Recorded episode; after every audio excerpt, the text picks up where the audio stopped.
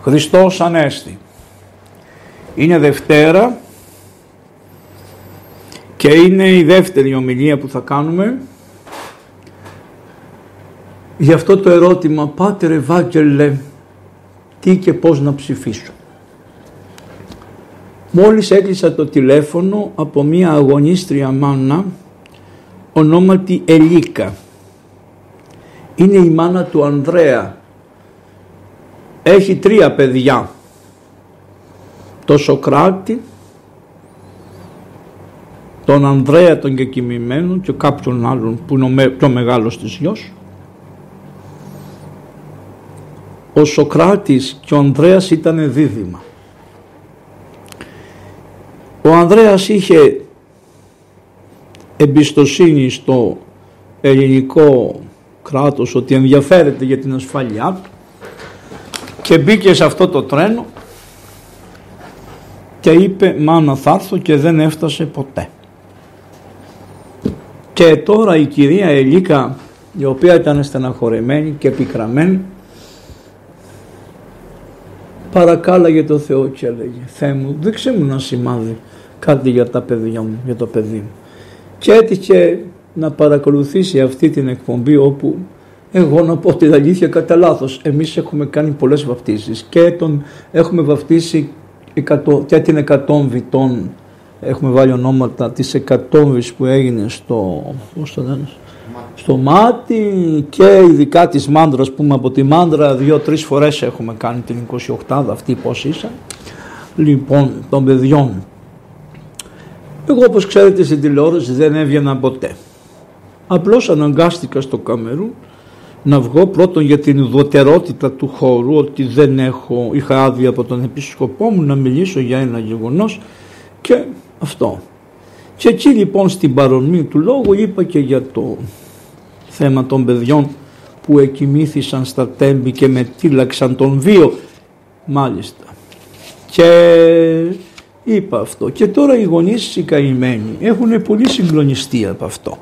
Σου λέει μωρέ ένας παπάς σκέφτηκε αυτό το πράγμα και τους υποσχέθηκα θα φέρω τις φωτογραφίες των παιδιών που βαφτιστήκανε με τα ονόματα των, να κρατάνε και τα ονόματα των παιδιών το καθένα από μια φωτογραφία θα την πάω σε κάθε σπίτι αυτών των πικραμένων ανθρώπων θα γυρίσω την Ελλάδα, τουκ τουκ τουκ τουκ τουκ τουκ θα πάω να κάθομαι άμα με θέλουν.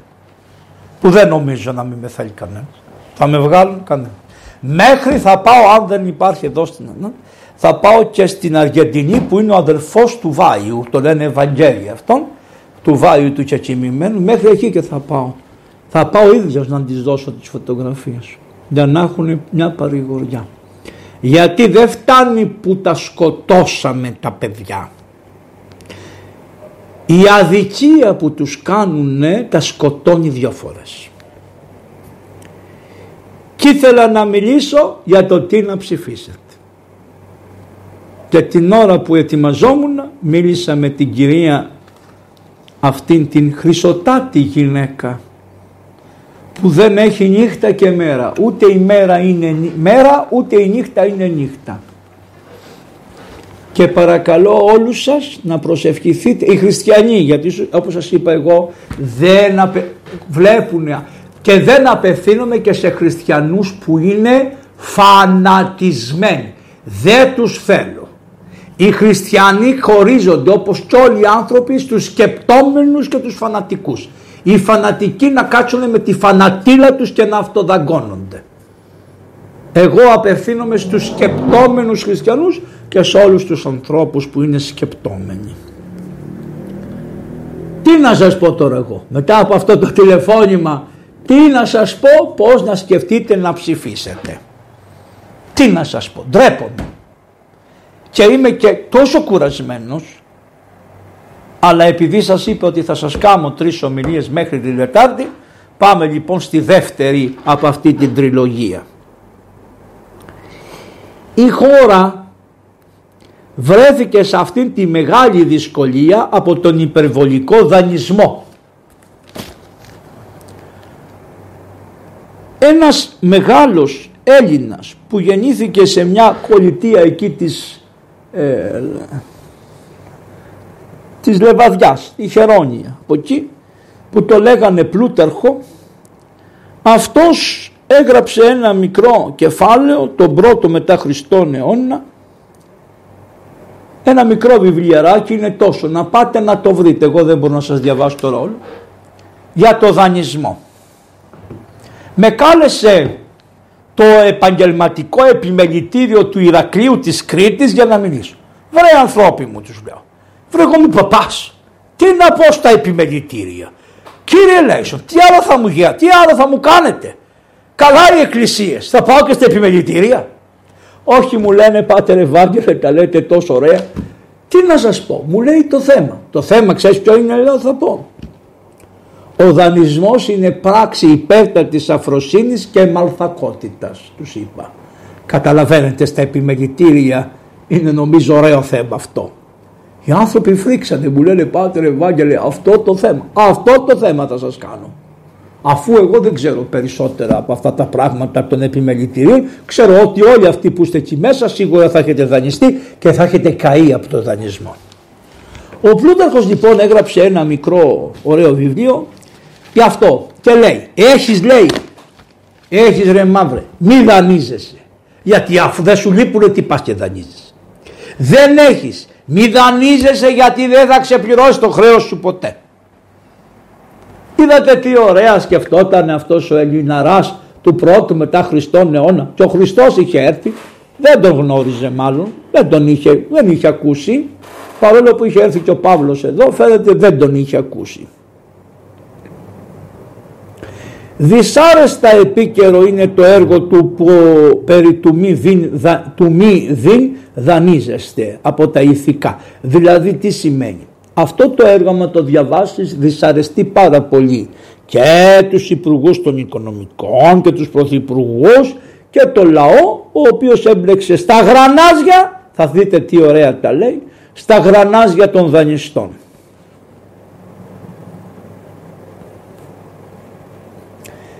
Οι οφειλέτες είναι δούλοι των δανειστών τους.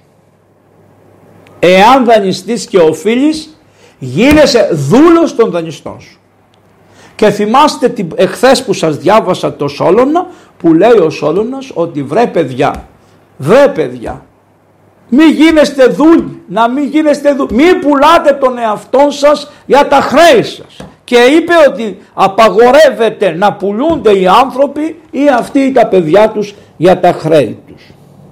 Και όχι μόνο είναι δούλοι των δανειστών, αλλά δυστυχώς είναι δούλοι δούλων ανεδών και βαρβάρων και βανάυσων.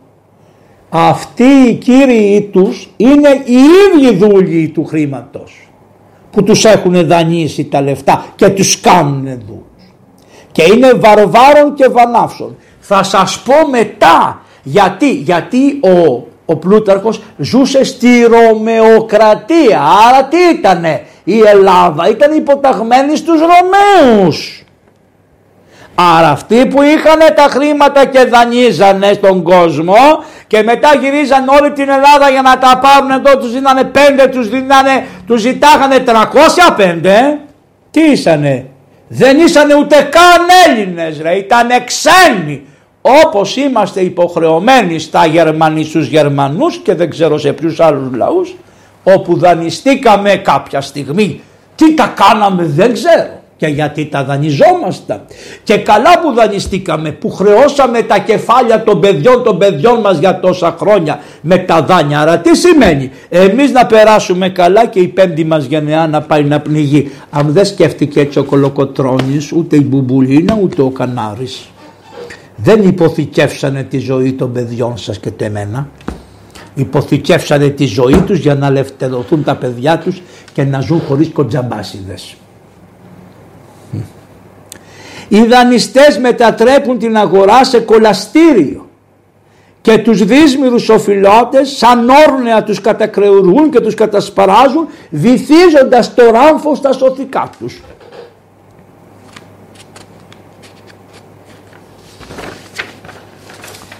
Η Αθήνα και οι άλλες πόλεις οι ελληνικές μαστίζονταν από τις συνέπειες της υπερχρέωσης όταν ο Πλούταρχος το 92 μετά Χριστόν αποφάσισε να μιλήσει στο ακροατήριο για τις σοβαρές συνέπειες του δανεισμού. Υπερχρέωση. Τι λέτε τώρα, τα υπερχρεωμένα νοικοκυριά. Ποιος τα κατασκεύασε; Ποιος τα κατασκεύασε; Θα σας πει ο Πλούταρχος ποιος τα κατασκεύασε. Διότι μη λέτε ότι δεν έχετε ευθύνη. Μη λέμε ότι δεν έχουμε ευθύνη όλοι. Εντάξει. Έχει σημασία. Ο Πλούταρχος αναλύει τουκ τουκ τουκ πώς ακριβώς έγινε και τι παθαίνουμε με τον υπερδανισμό. Γι' αυτό λοιπόν λέει ο Πλούταρχος ότι το 92 μετά Χριστόν ήρθαν εδώ οι Ρωμαίοι κουβαλώντας μαζί τους σάκους και συμφωνητικά και συμβόλαια σαν δεσμά εναντίον της Ελλάδος την οργώνουν από πόλη σε πόλη και σπαίνουν χρέη που πολλά βάσανα φέρνουν και πολλούς τόκους και που δύσκολα ξεριζώνονται ενώ οι βλαστοί τους περικυκλώνουν τις πόλεις, τις εξασθενούν και τελικά τις πρίγουν. Τι λέει, έρχονται λέει εδώ στην Ελλάδα με σάκους και συμφωνητικά. Θυμόσαστε τους αυτούς που ήταν στους θεσμούς Πώς τους λέγανε, αυτούς που είναι του Δουνουτού θεσμούς. Θυμόσαστε που μπαίνανε στα Υπουργεία και είχαν ένα σάκο στην πλάτη. Το θυμάστε, το 93 μετά Χριστόν σάκο είχαν πάλι αυτοί. Αλλά μα το ξέρατε, θα καταλαβαίνατε τι σας περιμένει και τι μας κάνουν. Και τι κάνουμε, υποθηκεύσαμε τη χώρα, τις πηγές της και τα νερά της υποθηκεύσαμε διότι ο νόμος λέει θα δηλώσεις και τη στέρνα μα η στέρνα είναι άδεια ναι θα τη δηλώσεις τη στέρνα διότι αυτός που σε δανείζει θέλει τα νερά θέλει και τα νερά της στέρνας γιατί άμα η στέρνα γεμίσει νερό από τη βροχή σημαίνει ότι τη στερείς να πάει στα υπόγεια και εγώ τα υπόγεια τα νερά τα έχω δικά μου άρα μου στερείς το νερό που δίνει ο Θεός για τα υπόγεια ναι. Έχετε καταλάβει που βρίσκεστε. Ποιος είναι; Και λέει ο Πλούταρχος, προτείνει. Φύγε να γλιτώσεις από τον εχθρό και τύρανό σου το δανειστή που φύγει την ελευθερία σου. Που βάζει πολιτήριο στην αξιοπρέπειά σου. Και αν δεν του δίνεις σε ενοχλεί. Και αν πουλήσεις, δηλαδή έχεις ένα σπίτι και λες να το πουλήσω να το ξεχρεώσω και πάντα το πουλήσεις και τι κάνει. Στην περιοχή που το έχεις μαύρο φτωχέ σου ρίχνει τις τιμές γιατί έχει τη δυνατότητα αυτή, το λέει ο Πλούταρχος, δεν το λέει ο Παπαβαγγέλης, ξύ. Να πάτε να διαβάσετε εκεί πέρα, εκδόσεις νεφέλη είναι. Να πάρετε να τα διαβάσετε. Σου ρίχνει την τιμή και το πουλάς στο σπίτι σου εσύ. Επειδή είναι ένα σπίτι στο εγάλιο, σου λέει τόσο παλαιικότητα, τόσο κίνο, τόσο αυτό, τόσο άλλο, και ενώ το είχες για 150.000, το πουλάς 90. Και λέω έλεγε θα το πουλήσω να ξεχρεώσω, όχι μόνο δεν το ξεχρεώνεις και το σπίτι το πουλάς και χάνεις. Και αν δεν του δίνεις, λέει σε ενοχλεί. Και αν το πουλήσεις, ρίχνει την τιμή. Αν δεν το πουλήσεις, σε αναγκάζει να το πουλήσεις. Αν το πας στο δικαστήριο, προσπαθεί να επηρεάσει την έκβαση της δίκης. Τι λέει εδώ ξέρεις; Ότι σε 9 ημέρες αποφασίσανε ο Άριος Πάγος να βγάλει απόφαση που έχει αποφάσεις και τις κρατάει 6 και 7 και 8 μήνες και ένα χρόνο και ένα μισή χρόνο. Τι λέει εδώ, εγώ το λέω, ο Πλούταρχος αν τον πας στο δικαστήριο προσπαθεί να επηρεάσει την έκβαση της δίκης. Τι εννοεί να επηρεάσει την έκβαση της δίκης; Τι εννοεί ο ποιητής; Αυτό που είδατε με τα μάτια σας. Αν του ορκίζεσαι σε προστάζει. Αν του ορκιστείς άνθρωπέ μου άφησέ με σου ορκίζομαι θα μαζέψω τι μπορώ να στο δώσω. Τι κάνει σε προστάζει. Τι σου λέει φέρτα μου τώρα. Αν κρατάς την πόρτα κλειστή στείλετε στο κατόφλι και βροντά την πόρτα διάκοπα μέχρι να ανοίξει την πόρτα να σου χυμίξει, να σου πιάσει το λαιμό και να σου λέει απόδος μου δώσε μου τον και αν δεν την έχεις την πόρτα θα σου σπάσει την πόρτα σε συνεργεία με την αστυνομία. Και θα μπει μέσα στο σπίτι να σου πάρει την πρώτη κατοικία όπως αποφασίστηκε. Και τι λέει εδώ; Αν τον πας στο δικαστήριο προσπαθεί να επηρεάσει την έκβαση της δίκης Πλούταρχος περί δανεισμού 92 μετά Χριστόν σας είπα θα σας κάνω τρεις ομιλίες από τους αρχαίους, τους Βυζαντινούς και τα λοιπά. Είναι κάτι ιδιότροποι σε όλο τον κόσμο Ελληναράδες που κάνουν τους Ορθοδόξους και λέει δεν θέλουμε να μαζέψει από τα αρχαία, μόνο από τον Χριστό.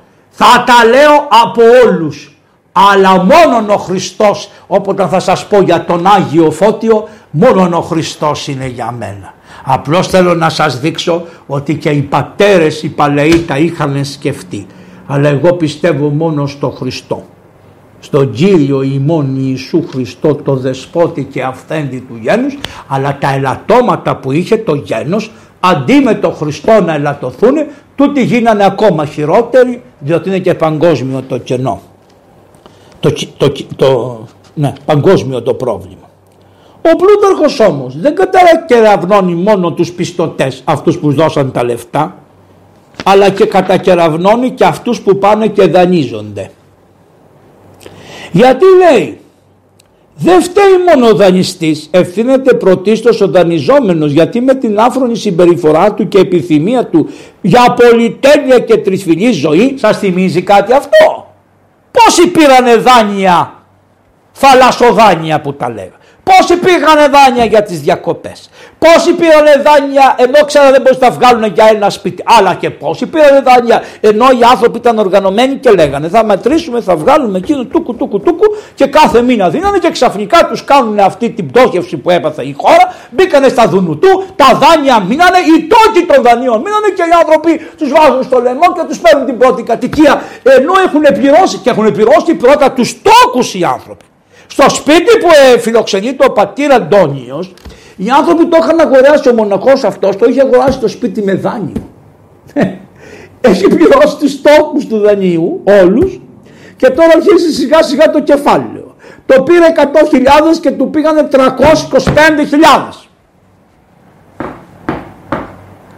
Συγγνώμη, αν εγώ δώσω μία λίρα σε ένα γείτονά μου και του ζητήσω να μου δώσει 7 λίρες μετά πίσω που θα μου γυρίσει τη μία λίρα πρέπει να με πάτε να τα μπουντρούμια. Αυτό εδώ δεν πρέπει να το εξετάσει κανείς. Τι θα γίνει. Αλλά τι λέει, να το ξαναδιαβάσω, να το ξαναδιαβάσω.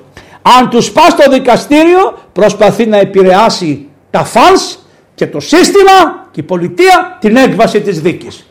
Τα λέει ο Πλούταρχος. Να πάτε να τον ευρείτε. Εγώ δεν ξέρω τίποτα. Δεν είναι δικά μου. Εγώ όμως τα διάβασα ο πατέρας μου που είχε φίλο τον Κόντογλου ένας άνθρωπος οδηγός σε λεωφορείο. Μην μας πείτε ότι είμαστε και πλούσιοι. Λοιπόν, οδηγός σε λεωφορείο ήταν τίμιος, αλλά ερχόταν στο σπίτι, το ψωμί του το έβγαζε, με τη δουλειά του έκαμε ένα σπιτάκι για τα παιδιά του. Ρε παιδιά, πώς γινότανε παλιά αυτά και τώρα φτάσαμε σε αυτή την καταστροφή; Πώς γινόταν. Βέβαια όταν μας πήγαινε για παγωτό έλεγε ένα παγωτό και πέντε κουταλάκια. Ένα παγωτό, κασάτο και πέντε, αγνό ήταν τότε και πέντε, τρώγαμε όλοι με πέντε κουτάλια από ένα παγωτό. Α, έτσι έκανε το σπιτάκι του άνθρωπος για να βάλει τα παιδάκια του μέσα. Και δεν δανείστηκε ποτέ λεφτά.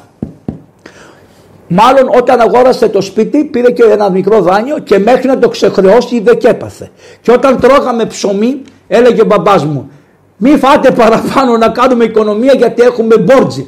Το μπόρτζι στα αρβανίτικα γιατί ήταν αρβανίτη σημαίνει έχουμε χρέος. Ναι, τόσο φόβο είχαν οι άνθρωποι με τα χρέη. Διότι όταν χρεωνόμαστε για να πληρώσουμε λέει εδώ ο Πλούταρχος όχι το ψωμί και το κρασί μας με εξοχικές κατοικίες, δούλους, μουλάρια. Δηλαδή τι είναι τα μουλάρια. Φεράρι κάτι αυτοκίνητα που τα έχουν και δυστυχώς τα καημένα τα παιδιά που τους τα αγοράζονται σκοτώνονται στην παραλιακή πόσα δυστυχήματα έχουν γίνει. Ανάκλητρα και τραπεζώματα έτσι εμείς είχαμε τα εορτοδάνεια, τα δάνεια για καλοκαιρινές διακοπές που μας παίρνανε οι τράπεζες που είναι το τηλέφωνο, δεν το έχω. Με έπαιρνε εδώ η τράπεζα, τρίν, τρίν, πάτερ, Ευάγγελε, Ευάγγελε, έχετε ένα αυτό από την τράπεζα, μπορείτε να... Εδώ μας παίρνανε τηλέφωνα. Τηλέφωνα με πέρανε. Δεν τους πήρα εγώ. Αυτοί μας παίρνανε τηλέφωνο και μας ζαλίζανε τον έρωτα. Και τι λέγανε, Τα βλαμμένα θα πάνε να πέσουν μες στην τρύπα. Πού πότε έγινε έρευνα δικαστική για αυτή την υπόθεση. Μήπως έγινε ποτέ για το χρηματιστήριο που είναι μια άλλος τρόπος δανεισμού και κοροϊδίες. Τα βάζατε και σας τα πήρανε με το έτσι. Λοιπόν, αλλά ο πατέρας μου εμένα μου λέγε, καλά εγώ είμαι και παπάς και δεν ήταν ποτέ, όχι παπάς ήμουνα, τότε ήμουνα, δεν ήμουνα παπάς, δεν είχα καμιά δουλειά να βάζω χρήματα στα τέτοια, αλλά ο μπαμπάς μου με είχε μάθει παιδί μου έλα εδώ. Ποτέ δεν θα δώσεις σε άνθρωπο οτιδήποτε για να πάρεις τόκο. Να δώσεις τον άνθρωπο χωρίς τόκο. Και άμα μπορέσει να στα φέρει καλώς. Δεν στα έφερε. Άμα βλέπεις όμως ότι δεν μπορεί και κινδυνεύεις και εσύ να μην του δώσεις ποτέ τίποτα. Σοφός άνθρωπος.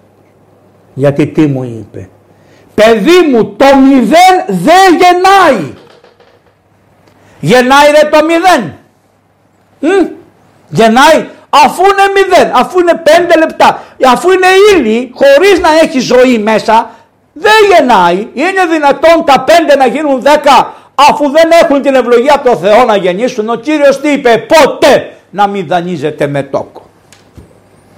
Άρα και μόνο γι' αυτό είναι αντίχριστο το πράγμα. Και μόνο γι' αυτό. Για να διατηρήσουμε, λοιπόν, μέχρι προ... Ναι, και το αποτέλεσμα ποιο είναι, λέει ο Πλούταρχος. Για να διατηρήσουμε την ελευθεριά μας έχουμε συνάψει δάνεια και ενώ έχουμε συνάψει δάνεια καλακεύουμε τους ανθρώπους που καταστρέφουν τα σπιτικά. Τους κολακεύουμε κιόλας.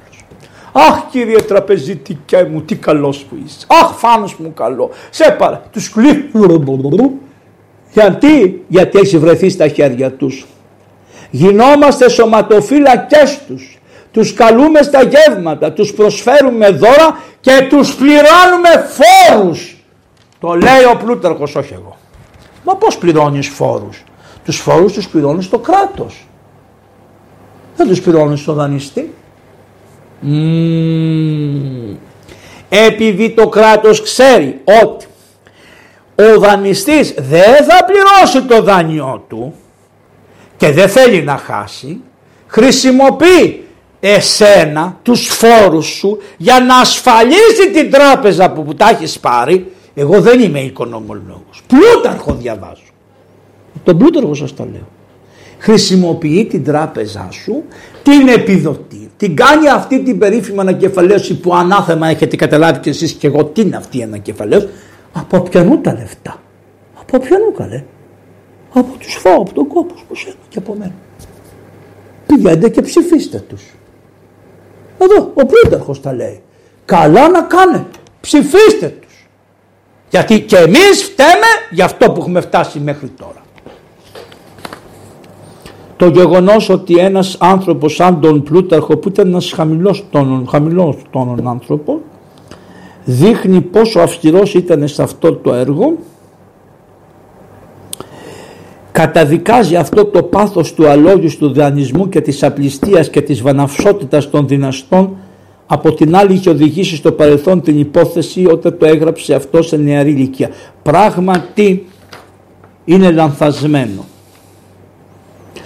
Άνθρωπος που μπλέκει μια φορά με αυτούς θα μείνει χρεός για πάντα. Για πάντα. Ο πατήρ Δαμασκηνός που είναι ένας Άγιος που είναι στο μακρινό που ήταν ο γέροντας του επισκόπου μου αυτός ο πατήρ Δαμασκηνός μου είπε μια μέρα Βαγγέλη μου λέω τι γέροντα ποτέ να μην δανειστείς γιατί γέροντα γιατί ο πατέρας μου αγόρασε ένα γαϊδούρι με δάνειο από την τράπεζα δεν ξέρω ποια ήταν ο πρόδρομος της αγροτικής το γαϊδούρι έζησε 15 χρόνια. Ψόφισε και μέχρι άλλα 15 χρόνια το πληρώναμε το δάνειο που είχαμε πάρει από την τράπεζα για να αγοράσουμε το γαϊδούρι. Θεός χωρέστονε το δαμασκηνό. Από εκείνη την ημέρα είπα Θεέ μου γλίτωσέ με να μην βάλω πουθενά. Και ξέρετε επειδή είμαι παπάς πόσοι βλαμμένοι ήρθανε και μου είπανε πάτερ σας παρακαλούμε θα το πληρώνουμε το δάνειο γίνεστε εγγυητής για μας. Και του είπα όχι μάτια μου κάλιο να δουλέψω κι αν έχω να σου δίνω να πληρώνεις λίγο τη δόση σου από το να πάνω να γίνω εγγυητής να καταστρέψω τη γυναίκα μου, τα δυο παιδιά αυτά που μου έδωσε ο Θεός από ευλογία της κυβωτού και τα λοιπά. Όχι, δεν θα τα καταστρέψω τους ανθρώπους. Άνθρωπος που μπλέκει μια φορά μένει χρεός της για πάντα. Σαν το άλογο που αν του φορέσεις χαλινάρι δέχεται στη ράχη του τον ένα αναβάτη μετά τον άλλον. Κοινώς σε καβαλάνε όχι μόνο σένα και το παιδί σου και το παιδί του παιδιού σου. Πλούταρχος έφη, ο Πλούταρχος τα είπε. Αυτά.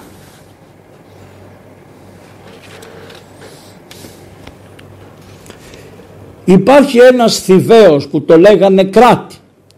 Αυτός δεν είχε δανειστεί από πουθενά. Του λέγανε όλοι δανείσου δανείσου, αυτός δεν δανειζόταν.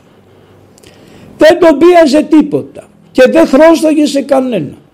Όμως είναι το, μπορεί να μην χρωστάς.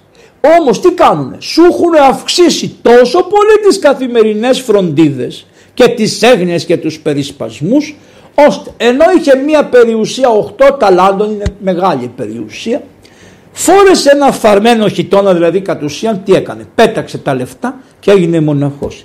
Πήρε και ένα δερμάτικο σακούλι και βγήκε και βρήκε καταφύγιο στη φιλοσοφία και στην παινία. Ο Αναξαγόρας λέει δεν πάτε να χαθείτε. Έχω ένα χωράφι. Άιντε λοιπόν να το γεωργήσω. Πρέπει να βρω τα βόδια. Πλήρωσε για τα βόδια. Μόλις πληρώσω για τα βόδια και το σπύρο πρέπει να κάθομαι να λέω βρέξε Θεέ μου, βρέξε Θεέ μου διότι αν δεν βρέξεις δεν θα το πουλήσω, δεν θα ξεχρεώσω αυτόν που μου έδωσε τα βόδια και δεν μπορώ. Θεέ μου, Θεέ μου, δόξε και τέλειο. Βόηθα με Θεέ μου, αναξαγόρας βρε.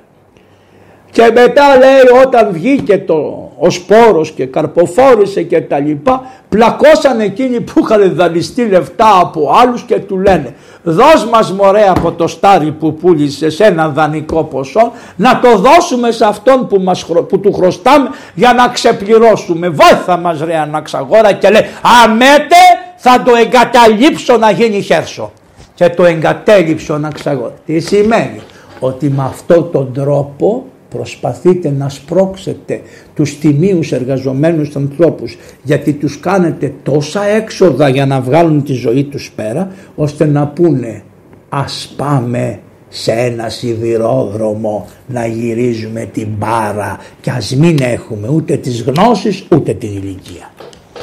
Γιατί προηγουμένως μιλήσαμε με τη μάνα που σας είπα, αυτή την Αγία γυναίκα νομίζω ότι λέγανε Ελίκη κάπως έτσι, Έλλη, Έλλη, αλλά την κάνουν Ελίκη κάπως τη λένε αυτή τη μανούλα τη γλυκιά που παρακαλώ όλες τις μανάδες, όλες τις μανάδες κάθε βράδυ που θα, τις χριστιανές γιατί όσοι δεν ενδιαφέρονται αλλά και τις άλλες που έχουν ευαισθησία στην καρδιά να θυμούνται αυτές τις μανάδες που κάθε βράδυ ξυπνάνε και κοιμώνται με αγκαλιά να έχουν τις φωτογραφίες των παιδιών τους. Ο φιλόξενος, ο λυρικός ποιητής που είχε κλήρωσε σικελική απικία, πολύ άνετη ζωή και πλούσιο σπιτικό, βλέποντας να βασιλεύει γύρω του η διπάθεια, η τρυφή και κυρίως η αμουσία. Τι σημαίνει αμουσία; Αυτό η ξεφτύλα που έχετε σήμερα. Το ότι οι άνθρωποι είναι ακαλλιέργητοι. Ναι, ναι, ωραία, καλά, ναι, ναι, ναι η τσίχλα, αυτό. Αυτό λέγεται αμουσία. Να ζουν όλοι οι άνθρωποι, να είναι καλά. Αλλά τους έχετε καταδικάσει σε απεδευσία και σε αμουσία. Μα τους θεούς λέει, από το να χαθώ εγώ εξαιτίας αυτών των αγαθών, προτιμότερο να χάσω εγώ αυτά. Και άφησε πίσω ό,τι είχε φτιάξει και εγκατέλειψε το νησί.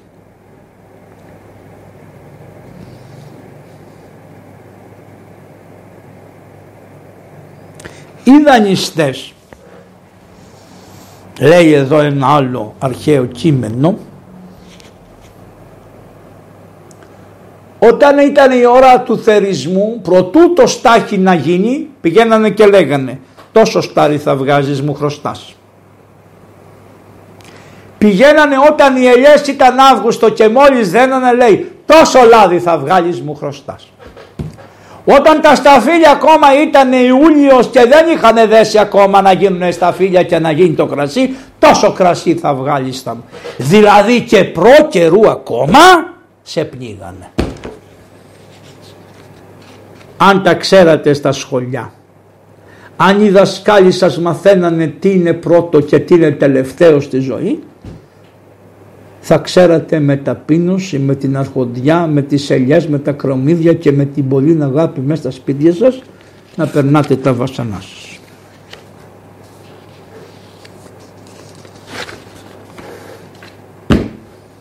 Αυτό ήταν λίγο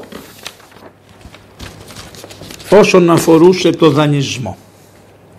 Σήμερα το δεύτερο κεφάλαιο που θα σας κουβεντιάσω πάλι για την, για την πολιτεία, να σας δείξω η πολιτεία πώς μπορεί να στέκεται, είναι ο περίφημος επιτάφιος του Περικλέους. Δεν θα σας πω πότε τον είπε, γιατί τον είπε και τα λοιπά, να, να, να μην πω να τσακιστείτε, να πάτε να τα διαβάσετε και από μετάφραση. Αλλά πρώτα θα διαβάζετε το αρχαίο κείμενο και μετά να διαβάζετε τη μετάφραση. Γιατί πολλές φορές και ακόμα που αλλάζουν οι μεταφραστές, ε, αλλά θα μου πεις παπά μου δεν τα καταλαβαίνω πώς είναι γραμμένο.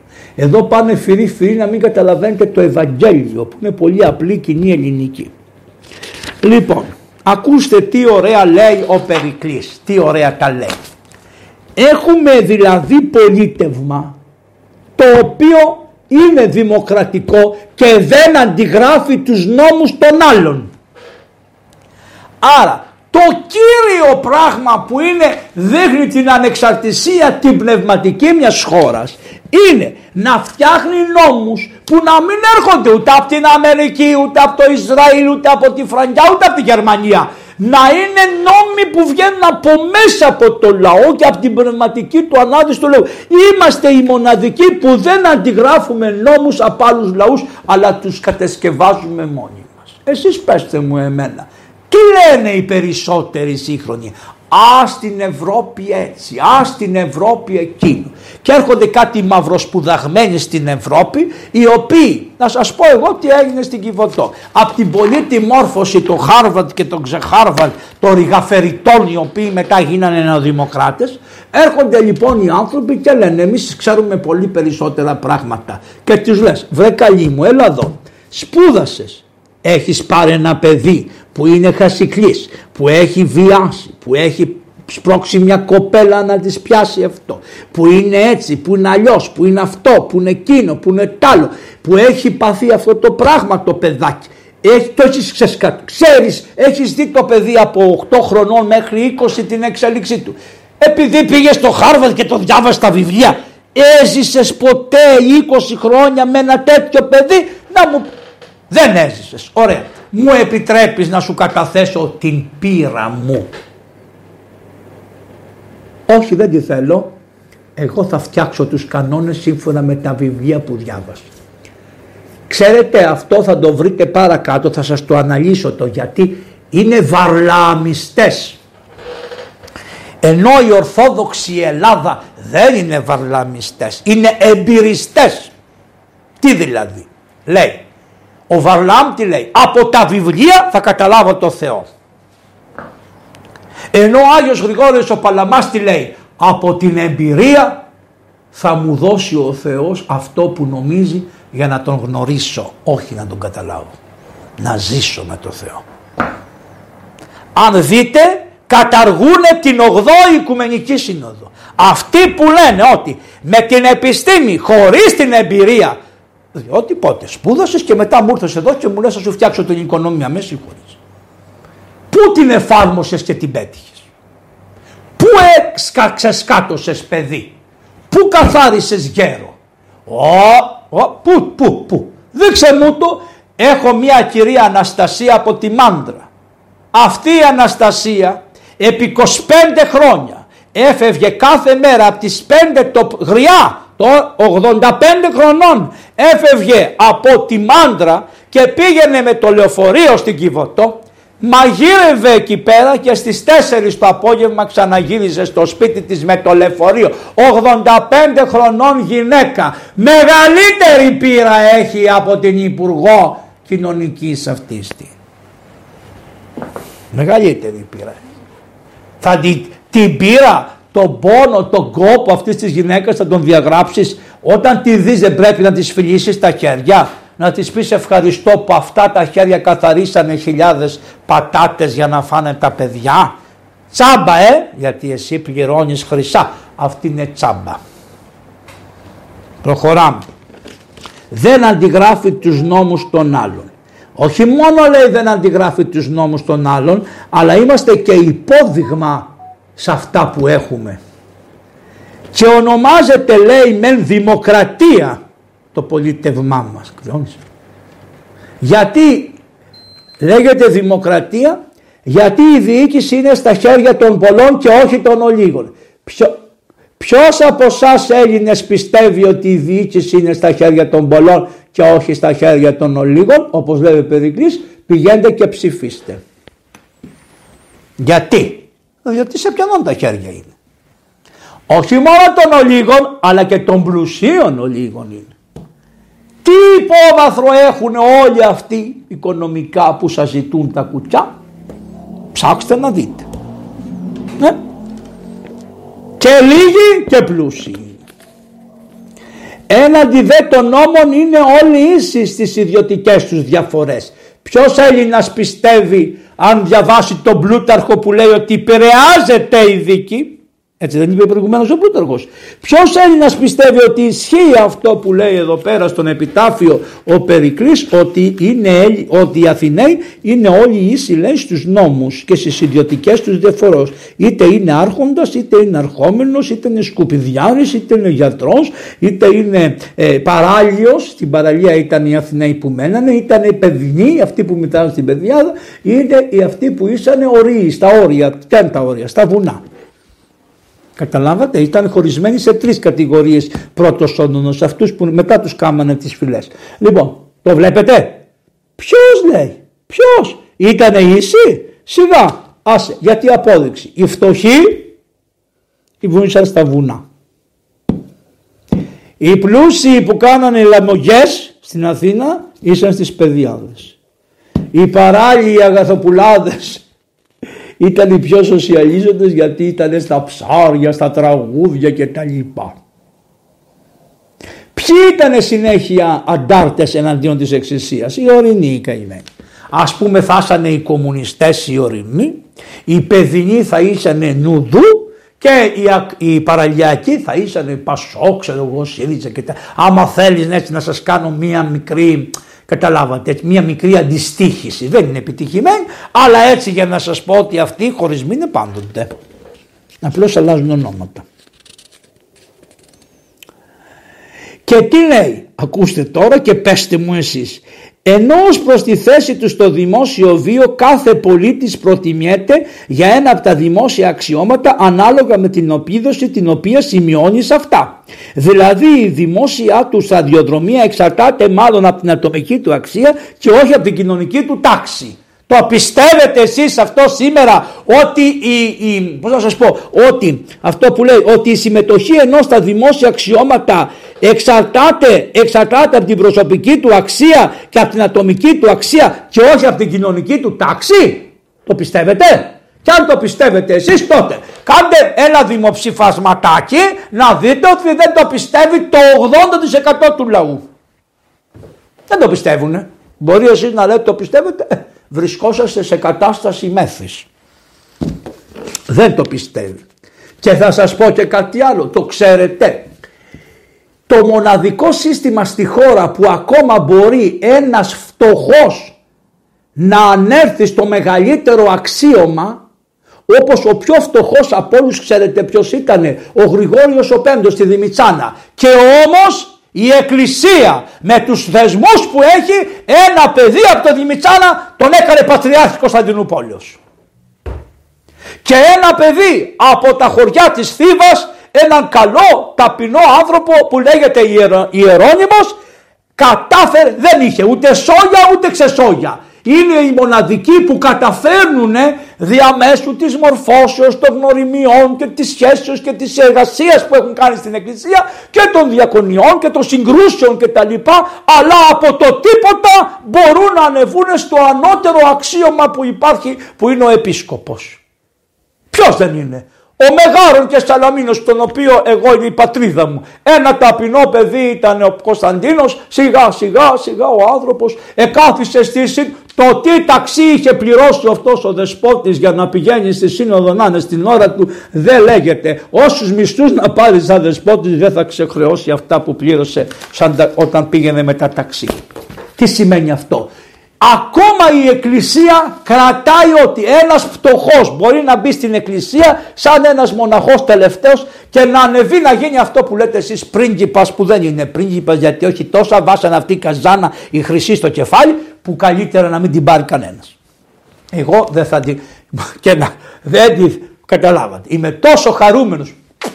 Το ρασάκι μου, αυτό το ρασάκι μου το προσκυνάω το πρωί που το φορώ και το βράδυ που το βγάζω για να ξαπλώσω προσκυνώ το ρασάκι μου και λέω Χριστέ μου σε ευχαριστώ που με αξίωσες να φορέσω αυτό το μαύρο ράσο που φόραγε ο Παπαφλέσσας και όλοι οι Άγιοι της Εκκλησίας. Εγώ είμαι ο πιο βρωμερός, το βρωμίζω το ράσο μου. Συγχωράτε με αδερφή, συγχώρα με Χριστέ μου.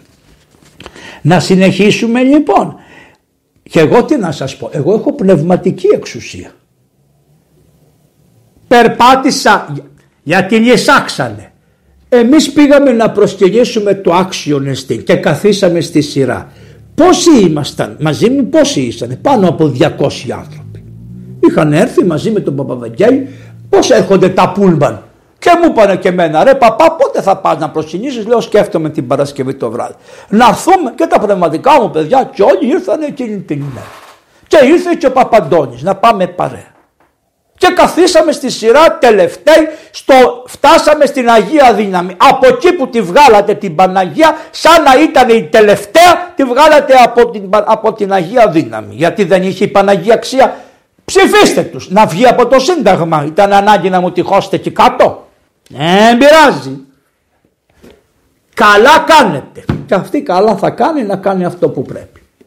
Λοιπόν, και πήγαμε εκεί στη σειρά και συνεχίσαμε. Μόλις ο κόσμος με έβλεπε που γύριζα για να πάω, συναντηθήκαμε μπροστά στον Άγιο Λευθέρη, Όλος ο κόσμος έφευγε από τη γραμμή και έλεγε Παπαβαγγέλιο, ο Παπαβαγγέλιο. Σε μετά λέγανε πατήρ Αντώνιος. Άπειροι το λέγανε. Τι φταίω δηλαδή εγώ. Εγώ περπατάω στον δρόμο και με σταματάει, σταματάνε μηχανές τρικούβερτε αυτές.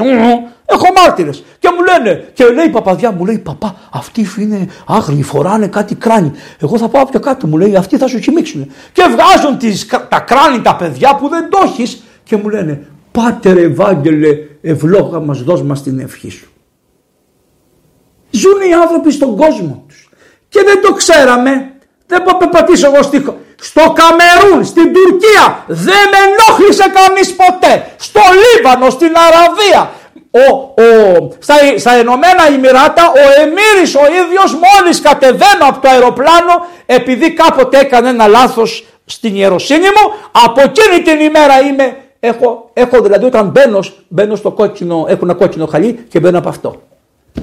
Τι λέτε και θα δώσω εγώ στον κάθε δημοσιογράφο γιατί θα πάω στην Μετρόπολη ή δεν θα πάω στη Μητρό. Αυτό είναι η ισότητα των πολιτών. Αυτό έχει καμία σχέση με αυτό που λέει εδώ πέρα ότι εφαρμοζόταν στο, στην αρχαία Αθήνα.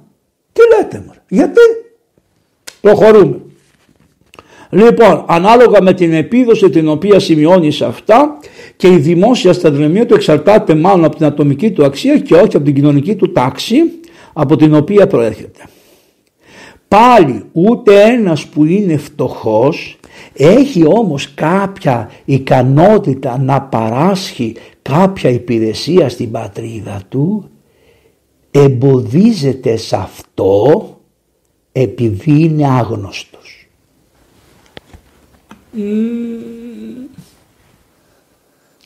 Δεν ξέρω αν καταλαβαίνετε τι λέει. Εσείς βρε όλοι είστε άγνωστοι για το κράτος. Όμως ο αρχαίος ελληνικός κόσμος έλεγε δεν υπάρχει άγνωστος για την πατρίδα να βοηθήσει. Θα μπορεί να προσφέρει και αυτός που δεν είναι ο Περικλής, που δεν είναι ο Φιδίας, που δεν είναι η, πώς λέγανε αυτή η Ασπασούλα, που, εντάξει, που δεν είναι ο Ευρυπίδης, που δεν είναι ο Σοφοκλής, που δεν είναι ο Σοκράτης, όλοι οι πολίτες ας είναι άγνωστοι μπορούν να χρησιμοποιηθούν σε ένα αξίωμα. Δεν μπορούσαν εμάς χιλιάδες ανθρώπους με ένα κλήρο διαμέσου των ηλεκτρονικών συστημάτων να μας εκλέγουν που και που να πηγαίνουμε στη... Δεν έχω αξιωθεί να μπω ποτέ στη Βουλή. Ποτέ. Και ούτε θέλω. Ποτέ. Ποτέ δεν έχω αξιωθεί. Γιατί δεν μου άξιζε να μπω στη Βουλή. Όχι για να γίνω βουλευτή καλέ. Σίγα. Για να πάω πρέπει να τους παρακαλώ, σας παρακαλώ, βάλτε με μέσα και ποιος είσαι και εκείνο και το άλλο. Δεν είναι χώρος δημοκρατία. Γιατί να μην μπω μέσα; Ο κάθε πολίτης έπρεπε να. Αφού είναι για τον πολίτη, έπρεπε να μπαίνει μέσα. Έτσι λέει εδώ. Ο Περικλής το λέω εγώ. Περικλής. Άρα κάτι συμβαίνει. Κάτι μεταξύ αυτού και του σημερινού υπάρχει μια τεράστια διαφορά. Ψηφίστε. Όπως θέλετε. Αλλά να ξέρετε τι έλεγαν οι παλαιοί. Λοιπόν, ούτε πάλι ένας ο οποίος είναι φτωχός ναι, ζούμε δε σαν ελεύθεροι άνθρωποι και σαν πολίτες στο δημόσιο βίο και σαν άτομα στον ιδιωτικό. Ζούμε σαν ελεύθεροι άνθρωποι, σαν πολίτες λέει στο Δήμο και στο ιδιωτικό. Τι σημαίνει ιδιωτικός; Όταν ο Παπαβαγγέλης ξεκινήσει με τη γυναίκα του και τα παιδιά του και σηκωθεί να πάει στη Μητρόπολη απαγορεύεται να τον ενοχλήσει οποιοδήποτε. Αυτό σημαίνει ελεύθερος πολίτης. Ελεύθερος. Δηλαδή θα έρθει κάθε δημοσιογράφος, περπατάω, μασάω τσίχλα και να με παίρνει. Εν ψυχρό. Τι ρε παιδιά είναι αυτά. Πού τα βρήκατε αυτά. Και την άλλη μέρα να με συζητάνε επί 24 ώρες στα κανάλια.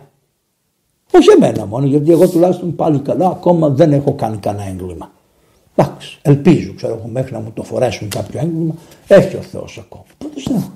Δηλαδή τη φυσιολογική μου ζωή πρέπει εμένα να μου τη βγάλει το κανάλι που έκανα το καθήκον μου. Ποιο καθήκον μου; Είπα, εγώ πάω στα Λιονόρος και προσκυνάω την Παναγία όπως μου είπε και ο γιος μου, μου λέει: Πρέπει παπά, εμείς πάμε για πέντε λεπτά και προσκυνάμε. Τώρα θα καθίσουμε 4,5 ώρες εδώ. Δεν του λέω: Ρε, θα καθίσουμε 4,5 ώρες εδώ, γιατί εκεί πάμε εμείς στην Παναγία. Εδώ ήρθε η Παναγία σε εμάς και όταν έρχεται ο ξένος σε εμάς, ο ξένος. Η μόνη ξένη στην Ελλάδα είναι η Παναγία, να ξέρετε.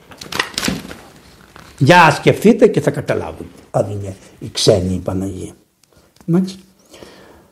Λοιπόν, ζούμε σαν ελεύθεροι άνθρωποι και σαν πολίτες και δεν κοιτάμε ο ένας τον άλλον με καχυποψία. Πω πω πω πω πω πω πω πω. Μόνο καχυποψία έχετε ο ένας τον άλλο. Δεν θυμώνουμε με το γείτονά μας. Πω πω πω πω πω πω πω. Όταν κάνει ό,τι του αρέσει. Πω πω πω πω πω πω πω ούτε παίρνουμε μια φυσιογνωμία σκυθροπή η οποία να, βλέπει, να βλάπτει τον άλλον όταν το συναντάμε. Ενώ στην ιδιωτική μας ζωή συνανατρεφόμαστε μεταξύ μας χωρίς να ενοχλεί ο ένας τον άλλο, στη δημόσια μας ζωή σαν πολίτες από σεβασμό προπάντων, από σεβασμό δεν παραβαίνουμε τους νόμους, υπακούμε δες στους εκάστοτε κατέχοντας τα, τα, τα δημόσια αξιώματα και τους νόμους και περισσότερο στους νόμους που έχουν θεσπιστεί για υποστήριξη των αδικουμένων. Ρε εσείς ποιος υποτάσσεται στους νόμους που έχουν φτιαχτεί για υποστήριξη των αδικουμένων. Γιατί αν υποστηρίζαμε τους νόμους που έχουν φτιαχτεί για τους αδικουμένους δεν θα υπήρχαν αδικούμενοι. Έτσι δεν είναι, αν πραγματικοί είμαστε. Διότι δεν θα τόλμαγε κανείς να δικήσει τον φτωχό. Τον... Ενώ οι άρπαγες ορμάνε σαν τα κοράκια και σου τρυπάνε τα στήθια και σε αδικούν. Και δεν έχουμε λέει μόνο σεβασμό προς τους νόμους που είναι γραμμένοι αλλά έχουμε σεβασμό και στους άγραφους νόμους. Ποιοι είναι οι άγραφοι νόμοι; Ότι δεν πατάμε ποτέ ένα τάφο. Ότι δεν λερώνουμε ένα τάφο. Ότι δεν γράφουμε πάνω στα μάρμαρα των πατέρων. Ότι σεβόμαστε τους ναούς όλων των ανθρώπων. Οποιοςδήποτε είναι. Ότι δεν πειράζουμε τα καλλιτεχνικά έργα. Ωραία. Για συγκρίνετε τα με σήμερα. Γιατί η παράβασή τους, αν και είναι άγραφοι νόμοι, φέρνουν την τροπή στους παραβάτες. Και πολλοί οι Έλληνες περισσότερο δεν φοβόντουσαν τους άγραφους νόμους παρά τους γραπτούς γιατί τους γραπτούς τους είχαν και καμάλ το πενταπατό βλαμένος είναι ενώ τον άγραφο που του τον είχε αφιερώσει ο πατέρας του, ο προπάτορος, ο προπροπάτορος κτλ έλεγε εάν το καταπατήσω τον νόμο αυτό πάβω μπορεί να είμαι καταγωγή Έλληνας, μπορεί να μιλάω γλώσσα αλλά δεν ανήκω στο κοινό των Ελλήνων. Ναι, έτσι πιστεύανε αυτοί τότε. Θα μου πεις παπά μου έχουμε προδέα. Καλά κάνετε. Εσείς όμως οι χριστιανοί που σας λένε ότι είστε και οπισθοδρομικοί σκεφτείτε τα αυτά.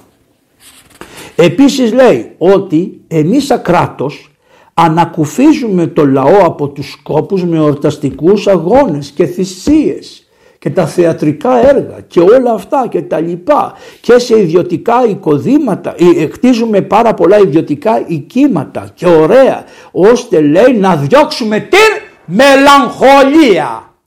Αυτή τη στιγμή η ψυχίατρη είναι η καλύτερη ειδικότητα στην Ελλάδα και παγκόσμια. Μελαγχολία. Μελάγχολοι άνθρωποι ξυπνάνε το πρωί και λένε γιατί άνοιξε ο Θεός τη μέρα, πώς ξεκινάω να πάω στη δουλειά μου, ανάθεμα, πώς θα τρέξω να βγάλω το ψωμί στα... Μελαγχολία έχουμε. Πρέπει να πάνε στο μαραθώνα και να ρίξουν όλα τα αντικαταθλιπτικά μέσα σε ποσότητες, να σας τα στέλνουν στις βρύσες για να χαρούν λίγο τα, και να σας βλέπουν χαμογελαστούς. Μελαγχολία. Λέει, ε, εμείς λέει μελαγχολία στην αρχαία Αθήνα μας δεν έχουμε. Σκοτεινιά δεν. Πόλεμος γίνεται με χαρά. Βρε καημένοι άνθρωποι. Αν γίνει πόλεμος σήμερα θα δείτε τις μούρες σας εκεί κάτω. Όταν έγινε πόλεμος το 40 με το χαμόγελο στα χείλη πάνε οι φαντάροι μας.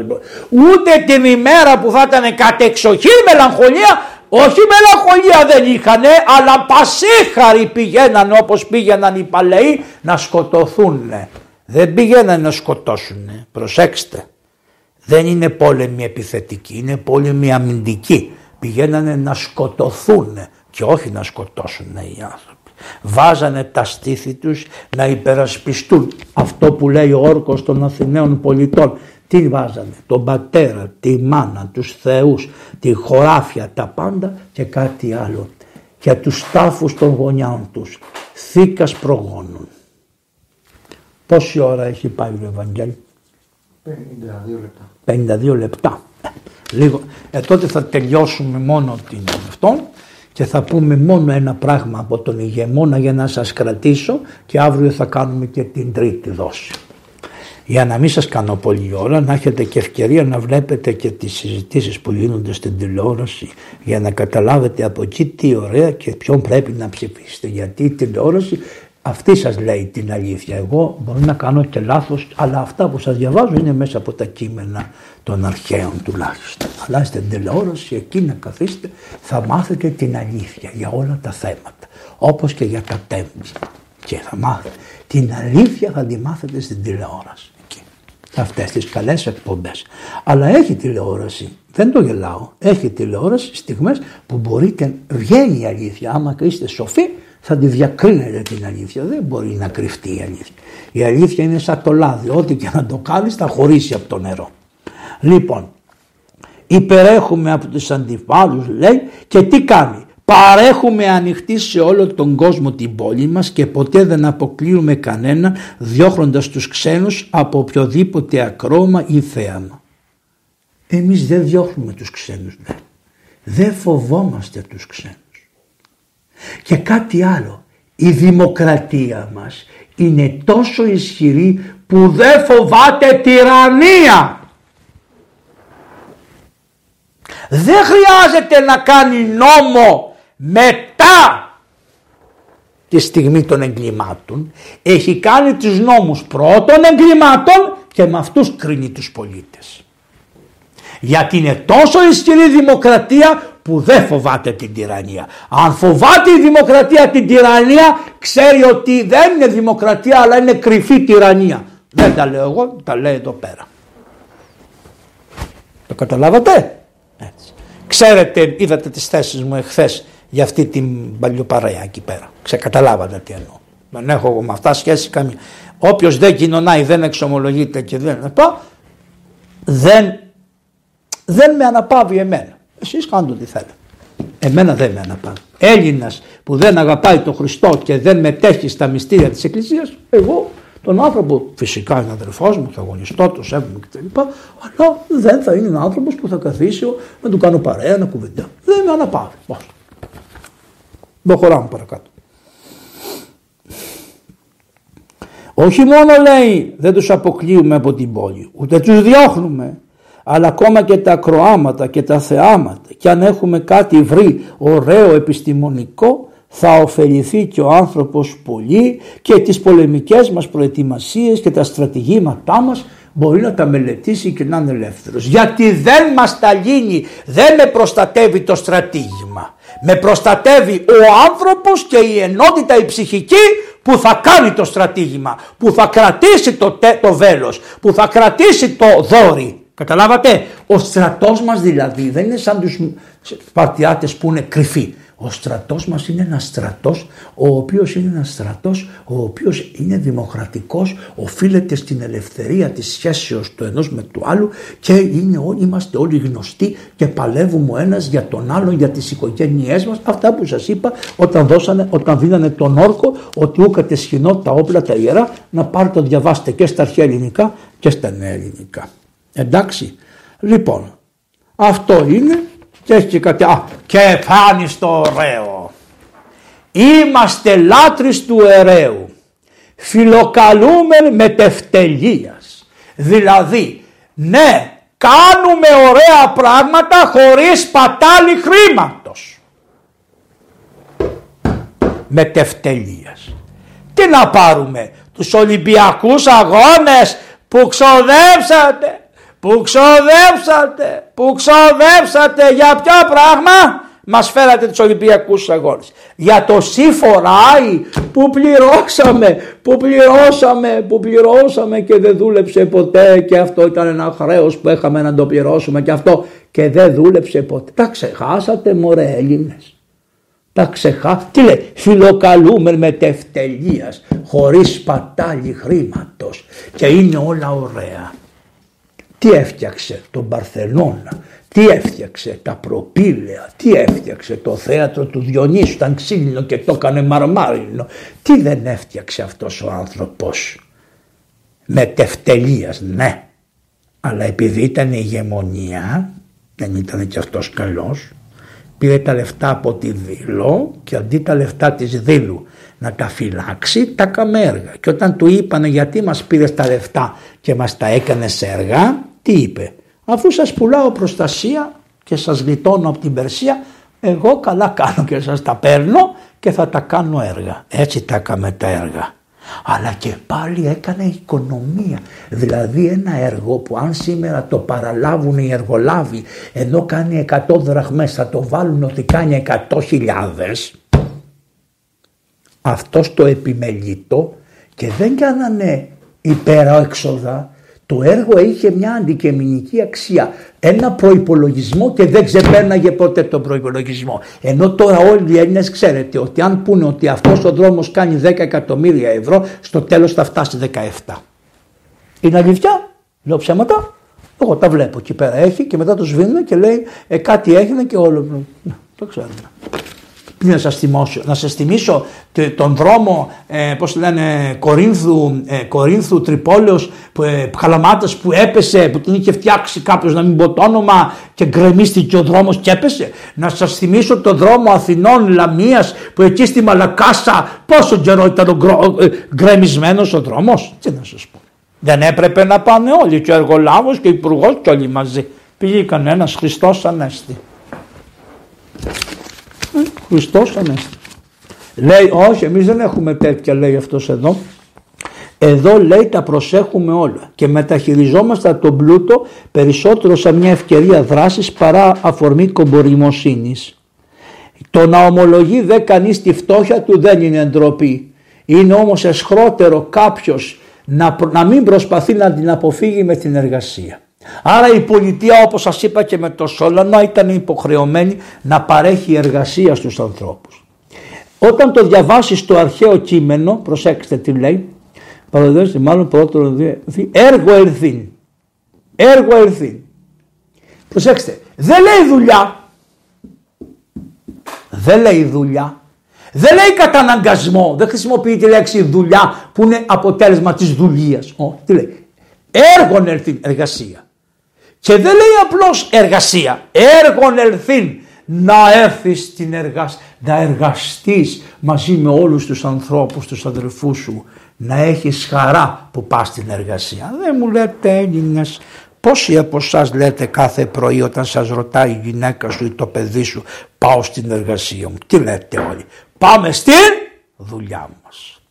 Τι συνθήκες έχετε στη δουλειά; Τι καταπιέσεις έχετε στη δουλειά; Τι bullying κάνουν στη δουλειά; Πόσοι χριστιανοί Εβραίοι υποφέρετε από κάτι να μην πω που κάνουν προοδευτικούς στη δουλειά; Πόσοι. Ε, πόσοι, ποιος σας προστάτεψε ποτέ, ποιος είπε ότι όπως δεν κάνει να πειράζουμε τον ομοφυλόφιλο, δεν κάνει να πειράζουμε εκείνο; Βεβαίως, ντροπή! Έτσι δεν κάνει και εσύ για την θεολογική μου πίστη να με κοροϊδέψει ποτέ. Εγώ τα ζω. Δεν μου πείτε τίποτα. Εγώ τα ζω κάθε μέρα. Στις δουλειές μου και παντού. Κάνει το σταυρό του, ε, το μαλλ... Μα μην πω τη λέξη, δεν πειράζει. Είπα την αρχή. Θα ζούμε. Αυτό ζείτε, ακούστε, σας έχουνε, μας έχουνε κηρύξει διωγμό. Είμαστε υποδιωγμό και η εκκλησία σφυρίζει. Είμαστε υποδιωγμό. Είμαστε άνθρωποι προς εξαφάνιση. Να γίνει όλο ένα το σύστημα. Και δεν έχεις δικαίωμα να πεις τις θέσεις σου. Μόλις πεις τις θέσεις σου είσαι λέει ρατσιστής. Δεν είμαι ρατσιστής, μας αγαπάω πάρα πολύ. Αλλά έχω μια άποψη. Γιατί πρέπει σαν και καλά να σπαστώ τις δικές σου. Πού είναι η δημοκρατία που λέει εδώ το καθένας, αρκεί να μην σε ενοχλώ. Η άποψή μου είναι αυτή. Όχι με ενοχλείς και μόνο που δεν με αποδέχεσαι. Μα δεν πειράζει. Εσύ στον δρόμο σου και εγώ στον δρόμο μου. Δηλαδή για ποιο λόγο; Όχι θα με αποδεχτείς. Μα δεν θέλω να σε αποδεχτώ. Σε σέβομαι σαν άνθρωπο. Προσκυνώ, σε αγαπάω να, να φάμε, να είμαστε παρέα. Αλλά δεν μπορώ να αποδεχτώ δεν με αποδέχεσαι αν δεν μπεις και στο παιδί σου να γίνεις σαν και εμένα. Αυτόν το δεν με αποδέχεσαι. Ψηφίστε τους. Αυτό είναι. Μήπως δεν είναι έτσι; Πηγαίνετε να ψηφίσετε. Τι εννοώ; Σας το είπα και χθες. Όταν σας λέω ψηφίστε εννοώ αυτό που λέγανε, που έλεγε ο, λένε ας πούμε για το 6-6 λέει μέσα η Καινή Διαθήκη ψηφισάτο. Δηλαδή να καθίσει ο καθένας να σκεφτεί και να πράξει. Προχωρούμε. Σήμερα δεν έχω πει ούτε ένα όνομα. Προσπαθώ να μην πω όνομα πολιτικών γιατί προσιάζουμε και δεν θέλω τους ανθρώπους να τους στεναχωρήσω. Λέει λοιπόν ότι, τι λέει εργασία. Γιατί είμαστε ο μόνος λαός, λέει οι Αθηναίοι, που, α, που τολμεί αναμειγνιόμενο καθόλου στα κοινά δεν το θεωρούμε φιλήσυχο αλλά άχρηστο. Όχι, να πάτε στα κοινά. Φύγετε από τους καναπέδες Έλληνες Χριστιανοί ανασκουμποθείτε όλοι και αφήστε τις διαιρέσεις δεν μ' αρέσει εκείνο, εμβολιαστής, αντιεμβολιαστής, από πίσω είναι άλλος, από εκείνο είναι άλλος. Στηρίξτε οποιοδήποτε χριστιανό ορθόδοξο. Στηρίξτε τον. Όπου τον βρείτε και τον εμπιστεύεστε, στηρίξτε τον. Όπου να είναι. Όπου να είναι. Εγώ δεν έχω μονοπόλιο. Όπου να είναι. Γιατί και μέσα στα μεγάλα κόμματα να είναι μπορεί δεν τον ακούνε. Α, μπορεί να πει μια κουβέντα κατά Θεό. Αν τον ξέρετε ότι εξομολογείται, ότι μεταλαμβάνει, να τα έχετε τα κριτήρια αυτά. Θα μου πεις παπά θα παρακολουθούμε την ιδιωτική ζωή του καθένα. Δεν είναι ιδιωτική, διότι όταν πήγα εγώ να προσκυνήσω το άξιο στην, δεν μου το θεωρήσατε ιδιωτική ζωή, άρα είναι δημόσια ζωή. Άρα έχω δικαίωμα. Επιτέλους θα διαλέξετε, είναι την ιδιωτική η επίσκεψή μου στο άξιο στην τότε δεν πρέπει να με ενοχλήσετε. Είναι δημόσια, τότε έχω γνώμη και εγώ για αυτόν που πάει και το κάνει δημόσια. Μόλις γι' αυτό είπε ο Χριστός Στο λάκκο που σκάβετε το νομικό, το θεολογικό, το φιλολογικό θα πάτε πεστεμώσεις μέσα. Προχωράμε. Λοιπόν, άχρηστο. Θεωρούμε βέβαια λέει ότι όλοι οι πολίτες πρέπει να τους ενημερώνουμε, να κατατοπιστούν προφορικά ώστε όλα να είναι έτοιμοι όταν καταπιαστούν με κάτι, για κάποιο έργο να μπορούν να το φέρουν εις πέρα. Τι σημαίνει αυτό; Ότι ένας που είναι δήμαρχος δεν μπορεί να είναι δήμαρχος για πάντα. Δέκα τετραετίες. Θα πρέπει να ενημερώσει Επίσης υπάρχει ένα μεγάλο, βιβλίο, ένα μεγάλο έργο που λέει όταν πήγαινε κάποιος να γίνει, πώς το λένε, δίκη, κάπως λέγονται αυτοί εξουσιαστής, το διαβάζει ο Πάρης, ο γιος μου, αυτή την ομιλία θα σας την κάνει ο Πάρης. Του είπα του Πάρη, ρε Πάρη, μεγάλωσες, πια θα πας να ψηφίσεις. Θα τους κάνεις από μένα μία ομιλία, το, αυτόν τον, τον ανθρώπο να δείτε και το παιδί να δείτε και το παιδί, να, σας, να ακούσετε το παιδί τι ωραία που θα σας κάνει μια ομιλία που λέει το εξής. Από ποιους ελέγχους περνάγανε όσοι θέλανε να γίνουν άρχοντες. Η ερώτηση πρώτη, πού υπηρέτησες εσύ λέγανε. Λέει στο στρατό λέγε αυτός. Στο στρατό πήγα μόνοι. Πού πήγες ακριβώς. Λέει να εδώ ήμουνα κάτω από την Ακρόπολη. Από την Ακρόπολη κάτω ήσουνα. Βγάλ τον έξω δεν κάνει άρχοντας. Να πάτε να τα διαβάσετε. Ναι. Γιατί κάνεις για άρχοντας να είσαι κάτω από την Ακρόπολη και δεν κάνει ο άλλος που πήγε στο Ποντικάπεο να κάνει μάχη για την πατρίδα, εκείνος που εξορίστηκε, που αγωνίστηκε με τους Πέρσες, αυτός δεν κάνει και θα σου δώσω σένα την εξουσία που ήσουν στρατιώτης και άλλος σκοτωνόταν και εσύ καθόσουν κάτω από την Ακρόπολη. Τι λες μωρέ; Έτσι γράφουν τα βιβλία. Υπάρχει κάπως μελέαντος, κάπως λέγεται αυτό, θα σας το κάνει ο, ο Πάρης αν προλάβουμε. Λοιπόν, ενώ αντιθέτως λέει τι είπαμε, κατατοπιστεί προφορικά. Αλλά και στα ζητήματα της καλοσύνης λέει εμείς είμαστε οι Αθηναίοι πιο καλοί από όλους, διαφέρουμε.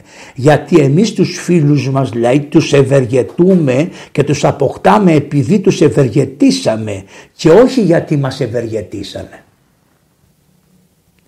Εμείς ονομάζουμε ένα φίλο όχι επειδή μας έκανε το καλό, αλλά επειδή εμείς του κάναμε το καλό.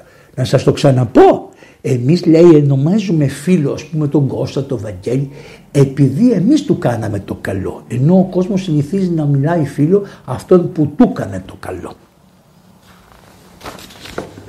Πώς τα βλέπετε, είναι και κοντά στο Χριστό. Πιο κοντά στο Χριστό είναι αυτά. Δεν είναι ο Χριστός. Σαν το Χριστό δεν υπάρχει τίποτα. Αυτά είναι όλα έργα σκο... καλά αλλά είναι κάτω, κάτω, κάτω, κάτω, κάτω, κάτω, κάτω, κάτω. Ενώ εμείς έχουμε τον Χριστό και έχουμε τον Μέγα Φώτιο ο οποίος έγραψε αυτό είναι μεγάλου φωτίου ηγεμόν. Αλλά δεν θα σας πω από αυτό γιατί και αυτοί το βγάλαν το μισό βιβλίο. Γιατί αρχίζει ο διάλογος προς τον ηγεμόνα ότι ο ηγεμόνας άμα δεν είναι πιστός στις 8 οικουμενικές συνόδους δεν αξίζει να είναι ηγεμόν λέει ο Μέγας Φώτιος αλλά επειδή θα συγχυζόντουσαν αυτοί που θα το διαβάζανε από την εκδόση Αρμός το εξέδωσαν το βιβλίο οι άνθρωποι να είναι καλά και το προλογίσει ο Χρήστος Γιανναρός, ο Μάριος Πλωρίτης να είναι καλά οι ανθρώποι αλλά φάγανε τα πρώτα κεφάλαια γιατί ήταν αφιερωμένα σε 7 οικουμενικές συνόδους γιατί πιστεύουν ότι η ζωή είναι χωρισμένη από το δόγμα. Τι λες; Το δόγμα είναι ζωή και το δόγμα μπορεί να βοηθήσει τον άρχοντα κατά Χριστόν ζώντα να είναι ένας τέλειος άρχοντας όπως ο Άγιος Μέγας Κωνσταντίνος, όπως ο Βλαδίμηρος που έφτιαξε τη Ρωσία και λοιπά. Με προβλήματα δεν είπαμε ότι είναι γκέι. Εντάξει, αυτά. Πάμε και τελειώνουμε για να ξεκουραστούμε κιόλας και είμαστε λέει εμείς οι μόνοι που βοηθάμε τον άλλον χωρίς την ελάχιστη ανησυχία αν αυτή η βοήθεια που του δώσουμε και η ελευθερία που του δώσουμε αυτού του ανθρώπου θα μας δαγκώσει το χέρι από συμφεροντολογικούς υπολογισμούς. Γιατί τι λέμε, το χέρι που, που το δίνεις θα στο δαγκώσουν, έτσι δεν είναι; Και τι λέει εδώ πέρα, δεν μας νοιάζει. Δεν μας νοιάζει. Γιατί δεν μας νοιάζει; Γιατί είμαστε πιο πολλοί που δεν το δαγκώνουμε. Ενώ τώρα μόνο το δαγκώνουν. Αχαριστία στα παιδιά σας βρε. Γιατί ζουνε μέσα σε αυτή την κοινωνία. Ζουνε κατά Χριστόν. και τα παιδιά σας. Το ένα παιδί πάει και γκρινιάζει τη μάνα γιατί δεν μου δώσει περιουσία. Το άλλο έτσι, το άλλο εκείνο, το άλλο χωρίζεται, για διαζεί. Μέσα στα ίδια σπίτια σκοτώνονται για 5 και 10 δραχμές. Λοιπόν, ανακεφανεώνοντας λέει όλα τα παραπάνω, το λύζω, στολίζω ότι η πόλη είναι το σχολείο της Ελλάδος. Συνελώνται πάσαν την πόλη της Ελλάδος πέδευση είναι, είναι σχολείο της, της, της Ελλάδος. Ο καθένας από εμάς έχει την ικατότητα να, να προσαρμοστεί προς τις πλέον διαφορετικές μορφές δράσεως με τη μεγαλύτερη ευστροφία και χάρη. Αποτέλεσμα τα περηφανή μνημεία που κοστολίζουν την πόλη μας και η έπαινη που δεν είναι του ομήρου και κανένα στίχος δεν μπορεί να περιγράψει αυτά τα έργα που κάναμε. Παντού έχουμε αφήσει μνημεία της φιλίας αλλά και της έχθρας μας. Είμαστε φοβεροί και στους εχθρούς μας. Δεν καθόμαστε να συζητήσουμε εάν έχει υφαλοκρηπίδα το νησί που ξεχάστηκε η υφαλοκρηπίδα. Όπως έχει ή δεν λέμε το περίβαργο έχει σύνορα η θάλασσα. Όχι γιατί άμα το λέγανε αυτοί αυτό ποτέ δεν θα είχε γίνει η ναυμαχία της Αλαμίνας. Αν λέγανε αυτοί έχει σύνορα η θάλασσα έπρεπε να έρθουν τα καράβια και να είναι κάτω από τον Καβοντόρο και να έρθουν μέχρι την Αττική και να τους λένε κοίταξε εδώ πέρα έχει διόδους και μπορείτε να περάσετε όλος ο στόλος των Περσών και να σε έχει πολιορκήσει. Αν λέγανε αυτά που ακούτε, που ακούτε παρακάτω. Λοιπόν, καλούμαστε και σαν πολίτες να μαχόμενοι υπέρ της πατρίδας και να εξαλείψουμε το κακό δια του καλού με τις καλές μας υπηρεσίες σαν υπερασπιστές της πατρίδας και να ωφελήσουμε την πατρίδα με το θάνατό μας περισσότερο από ό,τι τη βλάψαμε με τη ζωή μας. Χριστός Ανέστη. Αύριο τα υπόλοιπα.